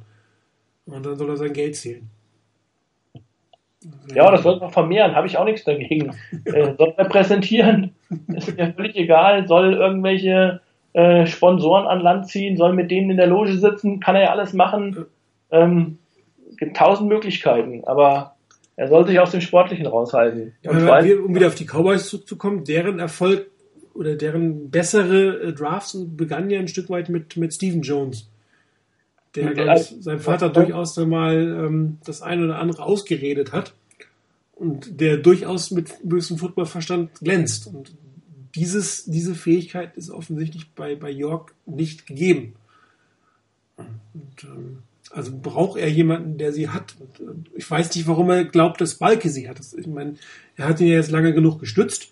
Und äh, davon muss man ja ausgehen, dass er im Prinzip, zumindest bis jetzt, überzeugt von dem war, was Balki tut. Und das ist etwas, was sich mir nicht ganz ähm, erschließt, weil auch er kann ja sich irgendwie auf Wikipedia angucken, äh, wie seine 49ers gedraftet haben und was aus den Spielern geworden ist. Und äh, oder fand sich von irgendjemandem briefen lassen oder äh, kann sich auch selbst sich, sich äh, seine, seine Bewertungskriterien, seinen Messungsmaßstab dafür äh, ausdenken. Und ähm, da, das ist immer halt der, der entscheidende Punkt. Er ist der Owner und er lässt es viele Dinge bis gewissen Maß zu. Und dann die Frage ist, warum ist das so? Und äh, wenn, wenn er wirklich kein, kein Interesse hat ein, daran, dass das Team sportlich langfristig Erfolg hat, dann wird sich natürlich, ich habe es schon mal gesagt, dann wird sich nichts ändern. Dann werden die Fortinanders für den Rest unseres Lebens äh, eine chaotische Franchise bleiben. Also dann werden, ja, eingebrownt. Genau. Ja, Factory of Sadness 2. Selbst das ist dann nur noch kopiert. The Walking Dead. ja, genau. Ballers. Ähm, gut, aber ähm, was sollen die, wie würdest du jetzt den Rest der Saison eigentlich angehen? Was sollen die vorher das machen? Also absichtlich verlieren ist, glaube ich, Quatsch. Das, das macht im Prinzip keiner. Ähm, aber was wäre dann der, der Weg, wie man ähm, die letzten acht Spiele bestreiten sollte, vor dem Hinblick, dass die Saison, die ist gelaufen, machen wir uns nichts vor. Ähm, auch Colin Kaepernick wird nächstes Jahr nicht mehr bei den Vorsehen Niners sein. Ich glaube, er braucht noch zwei Spiele. Dann hat er seine, seine Snaps zusammen, um seinen Vertrag aufzulösen. Also der ist auch weg. Ja? Und ähm, was heißt auch weg? Also der ist weg. Und ähm, Bezug auf dahin, was, was, was wäre denn dein, dein Wunsch, wie die Niners sich für die, für die nächsten acht Spiele aufstellen sollen? Also ich würde definitiv äh, hergehen und versuchen, ähm, möglichst vielen äh, jungen Spielern die Möglichkeit zu geben, sich zu beweisen und zu zeigen. Und zwar nicht nur, wie gesagt, in, wie du eben gesagt hast, mit einem Drittel der Snaps oder sowas, sondern einfach mal auch äh, mit äh, ja, Verantwortung in dem ganzen Spiel und das über mehrere Spiele hinweg. Äh, da würde ich gucken, dass äh, würde ich gern sehen, was, was ist an mit den Spielern. Ähm, weil wie kann ich auf die setzen, kann ich nicht auf die setzen. Ähm, und äh, ja, dann versuchen natürlich zu identifizieren von den Spielern, die, die äh, Free Agents werden. Ähm, sind da welche dabei, die ich brauche? Sind da keine Spieler dabei, die ich brauche? Ähm, einfach zu sehen, welches ist mein, mein, ähm, ja, mein, mein Kern, mein, mein Core dieser Truppe, ähm, wo, worauf ich ein neues Team aufbauen kann. Und ähm, ja, ansonsten glaube ich, äh, heißt es, die Saison mit Anstand beenden. Mehr fällt mir da ehrlich gesagt gar nicht zu ein. Also ähm, ich versuche den Fans vor allen Dingen zu zeigen, dass man kämpft, weil das ist auch eine Situation, ein Eindruck, den ich nicht habe, weil wenn man die Fanbase erstmal verliert, das ist unglaublich schwierig, dann auch wieder zurückzugewinnen. Und ich glaube, die braucht man einfach in den nächsten Jahren. Man braucht Unterstützung auch von, von äh, den Fans. Ähm, und äh, wenn man die erstmal verbrellt hat mit, weil auch da der Eindruck, also mein Eindruck zumindest ist, dass gerade zum Beispiel in der Defense überhaupt kein Feuer in der Defense ist, also noch nicht mal irgendwo ähm, so, ein, so ein Wille, dass ich irgendwas erreichen kann, ähm, dass man das nach außen sieht. Äh, da ist ja gar nichts da, also da, da brennt da brennt nichts. Also ähm, und das ist, glaube ich, sowas, was man den Fans zeigen muss. Ja, und ansonsten den ein oder anderen, weiß ich nicht, Spieler zu überlegen, ähm, wenn ähm, der auf der Practice Squad ist, gucken, wen könnte ich davon noch holen. Ähm, auch da zu sehen, sind die tauglich für mich nächste Saison, kann ich auf die setzen, weil ich glaube, wir fangen mehr oder weniger bei Null an nächstes Jahr. Also ich glaube, der entscheidende Punkt ist, mit Anstand die Saison zu Ende zu bringen. Das ist absolut wichtig. Und zwar, da ist es eigentlich egal, wer auf dem Feld steht. Alle, die draufstehen, denen müssen klar sein, ähm, dass sie immer noch ein Produkt zu bieten haben, dass die Fans eine gewisse Erwartungshaltung haben. Ähm, ich würde auch jetzt nicht sagen, die Fortinanders sollen anfangen, absichtlich zu verlieren, aber sie sollen ähm, auf jeden Fall versuchen, nicht auf Krampf zu gewinnen. Also auf Krampf zu gewinnen heißt, dass sie immer versuchen, die, Bell, die, die Top 11 Spieler aufs Feld zu bringen, sondern eher den Weg, den du gehst, dass man sagt, okay, was sind Spieler, auf die ich vielleicht nächstes Jahr noch äh, setzen möchte oder was sind Spieler, von denen ich noch nicht genau weiß, ob sie eine Vertragsverlängerung kriegen sollen und die sollen sich in dem Moment beweisen. Und, äh, das ist natürlich auch dann kein absichtliches Verlieren, aber durchaus ein Einkalkulieren einer Niederlage. Wenn man sagt, okay, ich bringe halt nicht meine Besten rauf, sondern ich bringe die rauf, ähm, von denen ich hoffe, dass sie nächstes Jahr meine Besten sein können. Und äh, da gibt es mehrere, die einem da sicherlich einfallen, mit denen man das machen könnte. Entweder auf der Practice Flags oder auf dem Roster und die dann auch ne, mit einer gewissen äh, Anzahl zu haben. Was ich definitiv machen würde, ist die O-Line so weiterspielen lassen, wie sie ist. Die hat sich ja jetzt relativ gefestigt, nachdem der Austausch mit Garnett stattgefunden hat, dass die ähm, fünf, die auch wirklich eine Chance haben nächstes Jahr oder relativ sicher nächstes Jahr ähm, wieder die Top-Kandidaten für die Starting Five sind, dass die Saison in Summe zu Ende bringen also sich nochmal aneinander gewöhnen, weiter wachsen. Und dann muss man einfach gucken, was, wie es sich mit Carlos Hyde weitergeht. Ähm, er ist ja auch relativ verletzungsanfällig. Ähm, ob die Frage ist, ob man auch ihn, ähm, wenn sich das jetzt so mit seiner Verletzung weiterzieht, nicht einfach nochmal ähm, auf die Injured Reserve setzt, um ihn einfach zu schonen, damit er auch im nächsten Jahr wieder fit geht. Es macht ja auch keinen Sinn, ihn jetzt so komplett zu verbrennen, ähnlich wie Eric Armstead. In der Defense ähm, muss man auch. Bitte? Vielleicht gerade da, das wäre zum Beispiel so ein Beispiel, ähm, um dann zum Beispiel einfach äh, Calvin Taylor mehr Spielanteile genau. geben, um zu gucken, was habe ich denn an dem Spieler? Ist das einer, der sich entwickeln kann, äh, der das mitbringt überhaupt in der NFL? Oder ähm, was bringt mir das, wenn der dann, was ich, die nächsten zwei Jahre wieder irgendwo äh, zwischen Practice Squad und äh, dritter Running Back hin und her dumpelt? Genau. Äh, davon habe ich einfach nichts. Ähm, wenn ich, wenn ich halt nicht auf ihn Reserve setzen will, dann schmeiße ich einen Sean Drone raus. Auf den setze ich ja offensichtlich nicht. Ja. Wenn ich setze ihn dieses Jahr nicht, dann werde ich auch nächstes Jahr nicht auf ihn setzen. Und dann ist tatsächlich mit, mit Taylor jemand da, den man einfach mal austesten könnte. Der darf da natürlich nicht inactive sein, er muss active sein am, am, am Game. Ja, und er muss, er muss spielen. Er muss spielen, genau. So, statt Mike Davis. Offensichtlich ist auch bei dem jetzt nicht unbedingt gegeben, dass er die, die, die Zukunft der 49ers ist. Ja. Ähm, bei Defense Backs kann man was ausprobieren, also Tat raus, äh, rein, äh, Bethea raus. Ähm, ich man muss natürlich einen langen Blick auf, auf Leute wie Eric Reed und Vince McDonald werfen, mit die, bei den Vertragsverlängerungen eventuell anstehen. Ja. Das wäre zum Beispiel durchaus mal eine interessante Konstellation. Ich meine, das äh, ist jetzt wirklich nur absolute äh, Fanspekulation aus äh, vom Sofa runter, aber ähm, ich meine, gerade so auch Jimmy Ward ist ja so eine Situation oder ein Spieler, wo man entscheiden muss, was macht man mit ihm eigentlich? Das wäre zum Beispiel für mich so eine richtige Frage. Ist Jimmy Ward Cornerback oder ist Jimmy Ward Safety?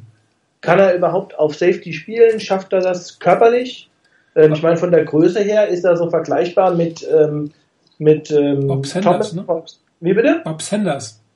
Ja, nee, ist größer. Bob Sanders war kleiner. War noch also, kleiner? ja, Jimmy Watt ist 5'11 okay. und so ein bisschen mehr als 190 Pfund. Also ist er so ein, äh, so ein Thomas von den Seahawks. Ja, Thomas. Ähm, ja. Ähm, ist er eher so ein Typ. Und ähm, er hat ja auch im College Safety gespielt. Aber das ist zum Beispiel so die Frage, was wäre denn mal mit einer Konstellation, äh, man lässt äh, Robinson auf äh, Cornerback spielen und ähm, wo ist eigentlich Dante Johnson? Ähm, und äh, was ist mit Jakiski Tart und äh, Jimmy Ward auf Safety? Wäre ja mal eine ganz andere Konstellation, um zu sehen, funktioniert das? Oder aber äh, Jimmy Ward und Robinson, wenn er dann wieder fit wäre, ähm, auf Cornerback und Reed und Tart als Safety. Ähm, genau, einfach mal austesten. Ja, und dann auch jetzt so jemand wie Jacory Shepard, der ja scheinbar als Returner ganz gute, also ein gutes Spiel gemacht hat ähm, ist das auch einer, den ich als Cornerback einsetzen kann. Also ähm, ja, viele Optionen einfach, um zu gucken, was ist mit meinen jungen Leuten, ähm, auf, auf, wen kann ich setzen. Das ist für mich das A und O für den Rest der Saison. Dazu müsste man nochmal diskutieren, was macht man auf Quarterback? Ähm, lässt man zum Beispiel die letzten drei Spiele Christian Ponder nochmal starten, um zu gucken, ob, ob er vielleicht einer Vertragsverlängerung würdig ist. Äh, Blaine Gabbard, wenn man ihn behält, wird er ein, ein, ein, ähm, ein Backup. Ich, ich glaube, als Backup ist auch gut geeignet. Das ist, glaube ich, so ein Karriere-Backup. Das kann man ganz gut machen. Können nur noch überlegen, ob man ihn für kleines Geld als Backup behält, aber als Starter definitiv nicht. Gesagt, Kaepernick wird mit Sicherheit grenzender Wahrscheinlichkeit nicht mehr bei den 49ers sein nächstes Jahr. Und dann natürlich die Frage, ob man, ähm, wenn sowieso am Ende, was weiß ich, 1 zu 12 steht oder so, ob man dann nicht auch nochmal einen Christian Ponder ranlässt, um zu gucken, ob, ob er ähm, eventuell zumindest für ein, zwei Jahre eine Übergangslösung sein kann. Weil wenn, ja. wenn, wenn ähm, tatsächlich entweder der Draft-Pick zu schlecht ist, also wenn man doch noch ein paar Spiele gewinnt, um einen Quarterback zu kriegen, oder man wirklich sagt, die beiden im Raum stehenden Quarterback sind es nicht, ja, dann muss man ja irgendwie wieder eine Übergangslösung finden über die nächsten ein, zwei Jahre, bis man dann dazu kommt, einen Quarterback zu kommen. Option war immer Tony Romo. Das Geld ist natürlich da. Ob er bei den 49ers gesund bleibt, sei auch mal dahingestellt, ist natürlich auch noch im Raum. Aber die Entscheidung musst du ja irgendwie vorbereiten. Und, und da wäre natürlich, dass du, wenn, wenn sicher ist, dass Colin Kaepernick seine, seine Incentives durch hat, weil es wäre natürlich unfair, ihn jetzt auf die Bank zu setzen, damit er das nicht, nicht bekommt, da nochmal einen Wechsel macht. Vor allen Dingen, wenn die Saison wirklich dann so weitergeht, wie sie jetzt ist, dann, dann nützen die letzten drei Spiele mit Kaepernick auch nichts mehr. Also ich meine, ähm, das ja, ist auf, jeden Fall eine Option, denn ich bin der Meinung, mit, bei Gabbard weiß man, was man an ihm hat. Man weiß, was er kann, man weiß, was er nicht kann. Ähm, und bei Kaepernick, äh, wie du schon sagst, gehe ich davon aus, dass er nächste Saison nicht mehr für die 49ers spielen wird. Und äh, alle drei sind dann weg, weil die anderen beiden ja auch Free Agents sind. Das heißt, es bleibt mir eigentlich zwingend gar nichts anderes übrig, äh, denn von Ponda weiß ich bisher nicht, was ich an ihm habe, ähm, weil ich müsste letztlich eine Entscheidung treffen, Ponda oder Gabbard versuche ich zu verlängern, denn ich kann mir beim besten Willen nicht vorstellen, dass die 49ers in eine Offseason gehen, ohne einen Quarter auf, der, auf dem Roster. Das wäre nicht schlecht. Das ist ja abenteuerlich. Ja. Weil äh, sich dann in das Risiko zu versetzen, ich muss eigentlich dann mindestens einen, wenn nicht sogar zwei Quarterbacks in der Free Agency holen, äh, weil ich mich nicht darauf verlassen kann, dass ich in der, in der ähm, Draft dann zwei Quarterbacks bekomme, die irgendwie mir weiterhelfen. Äh, ich muss erstmal sehen, dass ich einen bekomme, der mir weiterhilft. Und von daher muss man eigentlich schon äh, eigentlich einen, vielleicht sogar zwei. Bei dem zweiten wäre es dann nicht ganz so dramatisch, aber einen Quarterback haben, von dem ich sage, okay, mit dem geht die Saison und notfalls kann der auch äh, ins Spiel starten. Also ja, ein Jahr durchhalten. Ne? Ja, also ich meine, da gibt's durchaus ja noch Möglichkeiten. Ich meine, das sieht man ja auch bei den bei den bei den äh, bei den Rams, ähm, wie das mit Case Keenum gelaufen ist. Klar, so solche Optionen gibt's immer wieder mal. Ähm, ich bin mal gespannt. Äh, Nick Foles hat, glaube ich, äh, bei den bei den Chiefs gespielt, nicht so verkehrt. Also ähm, Ryan Fitzpatrick wird Free Agent, glaube ich, aber den, ist auch die Frage, ob du den wirklich haben willst nach der Saison jetzt. Also ich glaube dann, ich meine dann, das ist auch bei Romo mein Problem. Ja, Romo ist bestimmt interessant, ähm, um einem jungen Quarterback vielleicht ein Jahr zu geben, um von ihm zu lernen. Aber ähm, ich weiß halt nicht, ob sich das ein Tony Romo antut äh, oder ob er dann nicht sagt, wenn ich überhaupt noch mal zu einem Spiel, zu einem Team gehe, dann äh, muss es ein Contender sein, weil äh, ich, wer ist 36 oder was? Und ich glaube, Fitzpatrick ist ähnlich Mitte, Mitte 30. Ähm, dann muss man sich, glaube ich, eher, eher umgucken, dass man so einen Quarterback hat, der vielleicht noch so drei, vier, fünf Jahre hat und der vielleicht auch noch von sich glaubt, dass er es schaffen kann, auch als Starter aufzulaufen. Also Nick. Foles wird erst 2018 äh, Free Agent. Den müsste man, den müsste man, ähm, müsste man gucken, ob man ihn über, über einen Trade oder irgendwie eine andere Option bekommt. Ähnlich äh, wie Jimmy Garoppolo, der wird auch erst 2018 Free Agent.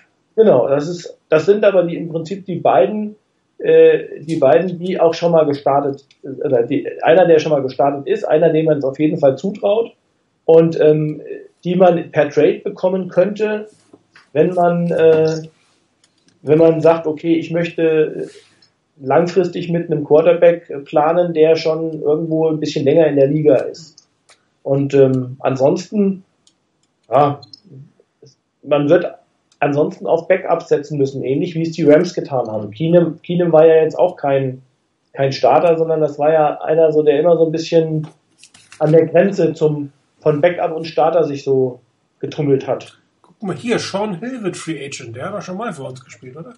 Back to the Roots. ja, genau. Matt Schaub, EJ genau. Manuel, Max Sanchez, Gino Smith, so das Hude Hude. Das ist äh, nicht wirklich vielversprechend. Genau.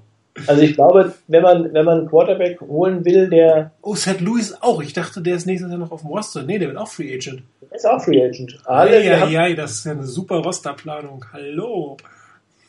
Ich meine, ähm, wir haben, wir haben äh, andere Teams, was ich zum Beispiel, wo wer auch nochmal, glaube ich, ein interessanter ist, einfach so als Übergangsquarterback, weil ich glaube, das ist das, was die 49ers brauchen. Wir brauchen jetzt keinen äh, Top 10 Quarterback, den werden wir nicht bekommen. Ja sondern wir brauchen irgendeinen Übergangsquarterback, der vielleicht auch idealerweise einem, einem, äh, einem jungen Quarterback, den man draftet, wann auch immer, ob dieses Jahr, ob nächstes Jahr, eigentlich dieses Jahr und nächstes Jahr, ähm, der dem was beibringt. Und ähm, der dem vielleicht ein bisschen was lernt und von dem er mehr lernen kann, als nur das Clipboard zu halten. Und äh, das ist, glaube ich, so die Anforderung, die ich äh, stellen würde, wo wir bei eigentlich auch schon mittendrin sind. ich glaube, die 49ers haben mehr Arbeit abseits des Platzes oder mindestens genauso viel Arbeit abseits des Platzes, sprich im Scouting von Spielern oder von College-Spielern, ähm, wie sie auf dem Platz haben. Ja. Und äh, sie sollten auch ausreichende äh, jetzt investieren. Also wie gesagt, investieren heißt im Prinzip, das, was wir gesprochen haben, investieren in die Zukunft, in, in Spieler, die da sind, um zu gucken, ob sie ob sie es wirklich schaffen. Und äh, es ist wirklich am Ende egal, ob es 3.13, 2.14, 1.15, das ist wirklich irrelevant. Ähm, und man sieht ja auch, dass man selbst mit den Startern, von denen man glaubt, dass sie die Besten im Team sind, nicht besser spielt. Also kann man auch eigentlich ähm, in die Reihe zurückgehen. Ich hatte das vor zwei Wochen schon mal gesagt, als die ganzen, also relativ viele Verletzungen in der Defense waren, hat die Defense in Summe nicht viel schlechter gespielt als vorher. Die war schon schlecht und ist dann immer noch schlecht gewesen. Kein großer Unterschied. Ähm, und dann kann man natürlich auch sagen, okay, ich mache jetzt mal ein paar Experimente, ich teste was aus, ob ich jetzt noch einen Touchdown mehr kassiere oder nicht, darauf kommt es am Ende des Tages nicht an. Ja, nicht absichtlich verlieren, man soll natürlich schon versuchen, mit dem, was man auf das Feld stellt, das Beste rauszuholen, aber man soll ja nicht zwangsläufig jetzt darauf gucken, dass, dass äh, die heute besten elf spielen, sondern die, die mir auch zukünftig die besten elf sein könnten. Und das ist ja nicht abschenken für mich und das ist auch kein, kein absichtliches äh, oder auf Draft-Position spielen, das ist einfach nur haushalten mit den Ressourcen, die man hat, beziehungsweise herausfinden, welche Ressourcen habe ich eigentlich, um vielleicht nächstes Jahr nicht so schlecht ähm, auszusehen. Dass die 49ers, so wie es jetzt aussieht, noch mehrere Jahre schlecht aussehen werden, ich glaube, das ist unbenommen. Und es wäre vielleicht schön, wenn sie nicht immer irgendwie um den ersten Pick mit rumspielen würden, sondern vielleicht, wenn sie irgendwie um zehnten oder so spielen können für ein paar Jahre. Und um dann nach vorne zu kommen in irgendeiner Form, weil eine schnelle schnelle äh, Verbesserung sehe ich jetzt nicht. Es sei denn, hier machen einige Spieler extreme Leistungssprünge, aber das haben sie die letzten fünf Jahre nicht bei den Fortinanders gehabt. Warum soll es jetzt passieren? Ja gut, ich meine, das ist definitiv auch was, worauf ich schon setze. Ähm, nicht diese Saison, aber nächste Saison. Ich, ähm, ja, es gibt ja viele, die sagen, Chip Kelly kann gar nicht entlassen werden, weil dann müsste, äh, müssten die Yorks äh, Chip Kelly bezahlen und sie müssten äh, Tom Zula noch bezahlen und den neuen Head Coach bezahlen. Ähm, da hätte man sich wahrscheinlich den teuersten Head Coach der Liga leisten können, äh, wenn man das Geld sofort investiert hätte. Aber ähm, ja, ich glaube einfach, dass egal was passiert, äh, auf jeden Fall ähm, im Coaching-Staff trotzdem hinter dem Head Coach was passieren muss. Ähm, das, das unbenommen. Und, und von daher, äh, ich glaube, enorm wichtig, auch äh, sich da frühzeitig umzugucken und zu sehen, wer ist verfügbar, welche sind äh, möglicherweise Coaches, äh, mit denen ich äh, oder die interessant sein könnten, offense-seitig, defense-seitig. Ja, vielleicht geht man ja den Schritt und sogar und sagt sogar, ich mache was komplett Neues, wenn ein neuer General Manager kommen sollte. Also ich glaube, das ist das A und O sich die 49ers aufstellen müssen, auf dem Platz, neben dem Platz. Ähm, und da muss man einfach gucken und vor allen Dingen auch frühzeitig gucken, nicht wieder irgendwo hinten dran sein, wenn die, die guten oder die interessanten Coaches weg sind ähm, oder äh, sich da viel Zeit lassen. Ähm, ich glaube, das ist das A und O. Wenn man das nicht tut, dann und wieder irgendwie so als letzter aus, aus dem Quark kommt, ähm, ja, dann kann man es eigentlich gleich sein lassen. Das stimmt. Da bin ich bei dir. Nun gut, richten wir unseren Blick von dem kompletten Rest der, der Zukunft äh, dieser Saison auf die unmittelbare Zukunft dieser Saison. Ähm, Rivalitätsspiel, Rivalry Game gegen die Cardinals. Äh, verlieren wir mit 20 oder mit 30 Punkten? äh, äh, man, man, man, kann eigentlich, man kann eigentlich nur darauf hoffen, dass äh, wenigstens äh, ähm, Parner seiner Saison treu bleibt und äh, nicht so besonders gut spielt.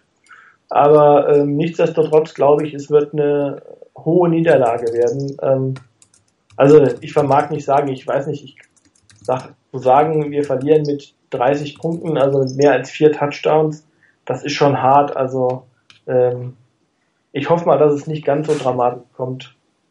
Also vielleicht so 20 Punkte, ja. Aber ich glaube nicht, dass wir ansonsten nur in äh, irgendeiner Weise ähm, dranbleiben können, weil haben wir ja eben schon gesagt, wenn unsere Laufdefense das nicht hinbekommt, äh, dann werden wir da kein Land sehen, gar nichts.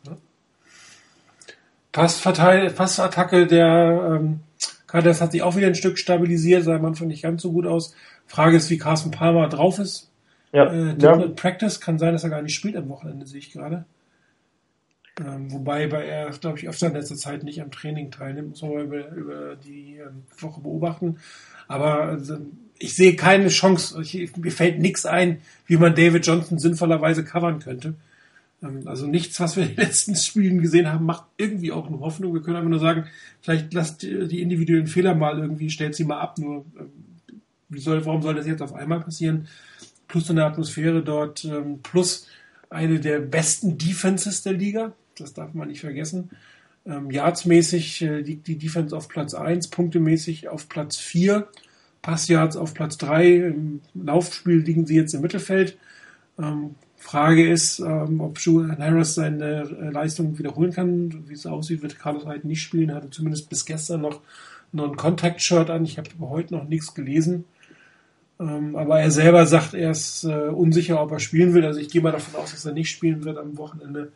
Ähm, äh, dann nützt einem auch nur die mittelprächtige äh, Defense der äh, Run-Defense der Cardinals nicht. Durch die Luft wird nicht viel gehen. Ähm, Colin Kaepernick muss auch erstmal sein Trauma vom letzten Jahr überwinden. Ich wollte gerade sagen, wir spielen bei den Cardinals, da war doch was. Genau, ne, da erinnere mich an irgendwas, da ist die Frage mit den 20 oder 30 Punkten ja gar nicht so unrealistisch. Ähm, er hat selber heute gesagt, das war das schlechteste Spiel seiner Karriere. Definitiv. Ähm, viel schlechter kann man auch eigentlich gar nicht spielen, als er an dem, an dem Wochenende. Und äh, auch ist gucken, ob er das mental verarbeitet hat. Kommt ja noch dazu. Mental ja. ist jetzt nicht unbedingt seine größte Stärke ähm, ist die Frage jetzt die Geschichte um, um seine Nicht-Wahlen, also dass er nicht zur Wahl gegangen ist, ist wieder so ein Stück weit durch die Medien gegangen, muss wieder Fragen zu solchen Dingen beantworten, ob das auch ein Stück weit wieder an ihm lag, keine Ahnung. Aber die Rand- und Rahmenbedingungen sowohl ähm, neben dem Feld als auch auf dem Feld sind so schlecht, ähm, dass ich einfach nicht glaube, dass die 49ers hier äh, auch nur ansatzweise eine Chance haben werden im Gegensatz zu dem Saints oder den Buccaneers, wo man ja zumindest mal ähm, phasenweise gut aussah und man das Gefühl hatte, es könnte was werden. Aber in diesem Spiel kann ich mir am besten Willen nicht vorstellen, dass die Fortinanders hier irgendwas reißen werden. Also es geht nur dann, wenn, wenn äh, aus irgendwelchen Gründen die 49ers einen wahnsinnigen Leistungssprung hinlegen ja. und die Cardinals äh, einen äh, völlig äh, rabenschwarzen Tag haben, Parma irgendwie äh, mega schlechtes Spiel macht, also, also wieder mal eins seiner schlechten Spiele auspackt und auch der Rest nicht funktioniert und die Defense irgendwie Scheiße baut. Also ich, ich vermag daran einfach nicht zu glauben. Also ähm, von daher, wie gesagt, 20 Punkte wäre wär was, womit ich äh, rechnen könnte oder wo man mit rechnen könnte und ähm, ja. Vielleicht wird es ein bisschen weniger, aber wie gesagt, wenn es gut läuft, aber an Sieg vermag ich beim besten Willen nicht zu glauben. Also. Nee, ich auch nicht. Letztes Mal war ich, glaube ich, gegen die Cardinals doch noch hoffnungsfroh, oder? War das nicht so? War das nicht das erste Spiel, wo ich optimistisch gestimmt war? naja. War ein Heimspiel, also von daher. Stimmt. Da kann man mal optimistisch sein. Genau. Gut, dann äh, da Rainer nicht da ist, gucke ich mal heute, was an der NFC passiert. Jetzt muss ich erstmal gucken, was an der NFC überhaupt passiert ähm, eine NFC West, um genau zu sein. Ähm, die Rams spielen bei den Jets. Ähm, jetzt nicht zwei Teams, die sich durch übermäßig tolle Leistungen in der letzten Zeit ähm, hervorgetan haben. Sicherlich auch kein Spiel, was ich mir angucken würde. Das, äh, das Spiel auch so ein bisschen Not gegen Elend. Ich wollte immer noch lachen, wenn die Rams wieder mit 7 zu 9 abschließen. Das haben sie wie oft gemacht? Die letzten vier Jahre, glaube ich. Sind die mit 7 zu 9 rausgegangen. Mal gucken, ob sie es wieder hinkriegen. Keine Ahnung. Also ähm, sicherlich nicht das spannendste Spiel des Wochenendes. Ähm, ich glaube auch, äh, die Rams haben echt Probleme auf dem Quarterback mit Case Keenum. Ähm, Frage ist, ob, ob äh, Goff wirklich noch nicht so weit ist. Ähm, Jeff Fischer sagte immer, er spielt, wenn er so weit ist. Entschuldigung, oder ob das, das Team rundherum noch zu schlecht ist, auch in Summe zu schlecht ist, dass man ähm, Goff gar nicht aufs Feld bringen wird in, in absehbarer Zeit. oh, Entschuldigung. Aber ähm, kein Spiel, was man sich meiner Meinung nach angucken müsste. Und ich glaube, die Jets werden das zu Hause am Ende des Tages gewinnen. Dann haben wir noch eins der vielleicht interessantesten Spiele des ganzen Spieltags. Die Seattle Seahawks spielen bei den New England Patriots. Sehr spannendes Spiel, interessantes Spiel. Leider das Sunday Night Game, also auch nichts, was man unbedingt, also was ich äh, gucken werde. Aber das dürfte ein hochinteressantes Spiel werden. Wobei ich glaube, dass die Seahawks dieses Jahr nicht stark genug sind, um, um in äh, New England zu bestehen nach der Rückkehr von, von uh, Tom Brady sahen ja doch durchaus sehr, sehr stark aus, die Patriots, und ähm, auch wieder weiterhin einer der Top-Favoriten diese Saison auf den, auf den Super Bowl. Um, ähm, trotzdem wäre ein schönes Spiel, hätte ich mir auch gerade angeguckt. Äh, leider nicht. Ich glaube, Seattle wird dieses Spiel nicht gewinnen, wird knapp äh, in New England verlieren. Und äh, ja, das andere Spiel bestreiten wir ja. Darüber haben wir ja nun lang und breit gesprochen. Chris, was würdest du denn gucken, dein Game of the Week? Ähm, also, Game of the Week du hast es eben eigentlich schon genannt, das wäre mein Game of the Week. Äh, Seattle gegen die Patriots. Das ist, ein, ist einfach ein Knaller, glaube ich, wird das, äh, ähm, wäre ein Spiel, was ich mir auf jeden Fall angucken würde, wenn es nicht das Sunday Night Game wäre. Äh, das wird auch bei mir nicht funktionieren. Also von daher ähm, finde ich aber, es gibt in den vorherigen Spielen durchaus auch zwei ähm, sehr, sehr interessante Spiele. Ähm, und zwar wenn man jetzt mal rückwärts geht, äh, das Spiel um 22 Uhr, also die 22 Uhr Spiele, da spielen äh, die Dallas Cowboys gegen Pittsburgh Steelers. Das könnte auch durchaus ein sehr interessantes Spiel sein, weil ich glaube, ähm, für die Steelers ist die Saison äh, auch so, dass man sagt, okay, ähm, das ist jetzt am Anfang der Saison habe ich eigentlich gedacht, dass äh, die, sie stärker wären. Dann kam natürlich die Verletzung mit Big Ben und ähm, die Offense klickt nicht so ähm, in der ähm, in, wie, wie in den letzten Jahren und ähm, da muss man halt aufpassen. Da verliert man schnell mal ein paar Spiele und äh, schwuppdiwupp ist es vorbei mit den ähm, mit den Playoffs. Und ähm, wenn man so anguckt, das ist eine enge Kiste da in der AFC North. Ähm, da kommt es auf jeden auf jedes äh, Spiel an und dann muss man ausgerechnet zu so, ähm, oder spielt man gegen so ein, so ein starkes Team wie die Dallas Cowboys, die im Moment auf der Erfolgswelle schwimmen.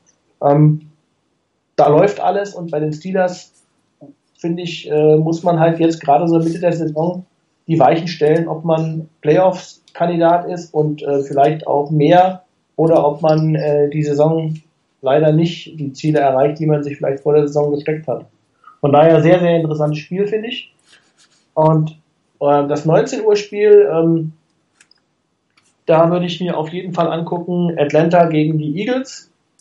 Ähm, ja, einfach, äh, weil ich es interessant finde, wie, äh, wie Carson Wentz äh, als äh, Quarterback aufläuft, den man, von dem man an der, vor der Saison gesagt hat, äh, der ist noch nicht so weit, der muss äh, ein bisschen auf der Bank sitzen und plötzlich startet er und äh, äh, startet auch noch mit Erfolg, auch wenn in dem letzten Spiel ist, hat er zwei Interceptions geworfen, aber ähm, mein Gott, er lernt halt und ähm, macht bisher eine, eine, eine gute Figur und ähm, von daher, das ist super. Und auf der anderen Seite natürlich äh, die, sag mal, ich weiß nicht, ja, die Offense, glaube ich, im Moment in der, in der NFL, die macht einfach echt Spaß anzugucken. Und ähm, da sollte vielleicht äh, Balki mal hinfahren und äh, sich das anschauen. Vielleicht äh, sieht er auch einen guten Offense-Koordinator an der Seite, der auch schon mal als Head Coach im Gespräch war. Äh, Gibt es dann einfach mal weiter an Kyle Shanahan ist das, ne? Ja, ja. Genau. Also ich finde, die Offense macht unglaublich Spaß zuzugucken. Also und interessanterweise haben die äh, Falcons in diesem Jahr auch äh, eine bessere Defense. Also von daher ähm, ja, das zum Spiel äh, um 19 Uhr, was ich mir auf jeden Fall angucken würde. Aber wahrscheinlich muss ich die Packers gucken. hm. Ja. Du Armer. Die spielen gegen die Tennessee Titans, das wird ein Leckerbissen. Das wird ein super Spiel. Genau. Da freust du dich doch schon total drauf. Oh ja. ja, also da kann ich natürlich auch, könnte ich wahrscheinlich auch äh, heute Nacht die Cleveland Browns gegen die Baltimore Ravens gucken. Hört deine Frau zu? Nein, nein, nein, die ist. Äh, Dadurch, dass ich jetzt relativ früh morgens aus, dem, aus den Federn muss, äh, schon im Land der Träume. Gut, dann kannst du sowas ja auch sagen. Ja, das war's für heute. Ich hoffe, ihr hattet ein bisschen Spaß, auch wenn heute nur zwei Leute ihre Meinung von sich gegeben haben, was vermutlich nächste Woche wieder der Fall sein wird, weil Chris und Rainer immer noch nicht da sind. Ähm, vielleicht hätte ich das gar nicht sagen sollen, das schaltet ihr alle nächste Woche nicht ein. Egal. Also trotzdem, danke fürs dabei sein, Chris. Äh, danke fürs Zuhören. Und äh, wir hören uns nächste Woche. Viel Spaß beim Fortnite-Spiel. Bis dann. Ciao.